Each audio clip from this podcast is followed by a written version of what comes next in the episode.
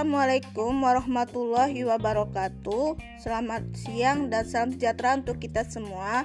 Saya Rosdiana Nasution, SPD, CPNS peserta Latsar Angkatan 21 Kelompok 3 akan memaparkan tentang penerapan nilai komitmen mutu di organisasi.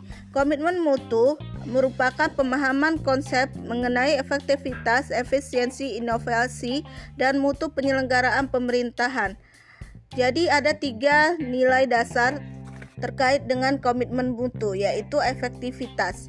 Efektivitas merupakan sejauh mana sebuah organisasi dapat mencapai tujuan yang ditetapkan, sementara efisiensi adalah berapa jumlah sumber daya yang dapat digunakan untuk mencapai tujuan tersebut. Yang terakhir, inovasi adalah suatu perubahan yang baru menuju ke arah yang lebih baik.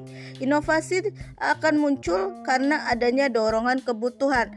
Se Baiklah, sekarang saya akan menjelaskan contoh penerapan nilai komitmen mutu di sekolah SMP Negeri 2 Aik Songsongan. Contoh kegiatannya adalah pembelajaran PKN menggunakan berbagai model pelajaran yang menarik seperti talking stick, example non-example, snowball throwing, dan lain sebagainya. Tahapan-tahapan kegiatan pertama, guru menyuruh siswa untuk membaca materi yang akan dipelajari.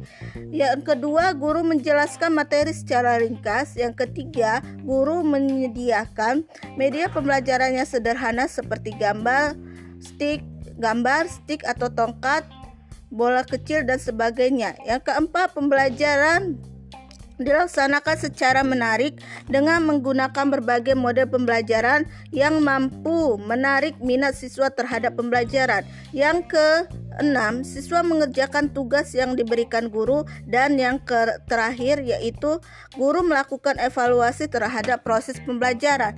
Adapun output atau hasil kegiatan, yang pertama siswa mampu belajar mandiri di rumah, yang kedua siswa mampu memahami penjelasan guru. Adapun nilai dasar kualitas mutu yang diharapkan dari hasil kegiatan tersebut adalah efektivitas.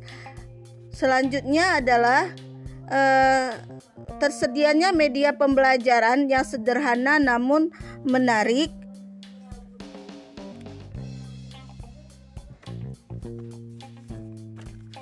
Nilai dasar yang dapat kita lihat dari dari hasil kegiatan tersebut adalah efisiensi. Selanjutnya adalah terciptanya Proses pembelajaran yang, menarik minat siswa dengan menggunakan strategi model pembelajaran dan media pembelajaran yang menarik. Nilai dasar kualitas mutu yang dapat kita ambil dari uh, hasil kegiatan ini adalah inovatif, di mana uh, dalam pembelajaran yang menggunakan berbagai model pembelajaran tersebut, maka diharapkan siswa dapat dapat menjadi pusat dalam pembelajaran dan buku bukan guru lagi. Inilah yang disebut dengan inovatif. Selanjutnya, hasil kegiatan eh, adalah siswa mampu mengerjakan tugas yang diberikan guru dan terakhir siswa mampu memahami materi yang telah dipelajari. Nilai dasar komitmen mutu yang diharapkan dari hasil kegiatan tersebut adalah efektivitas. Terima Sekian dulu yang dapat saya sampaikan dari penerapan nilai komitmen mutu di sekolah SMP Negeri 2 X Songsongan. Uh, untuk perhatiannya saya ucapkan terima kasih.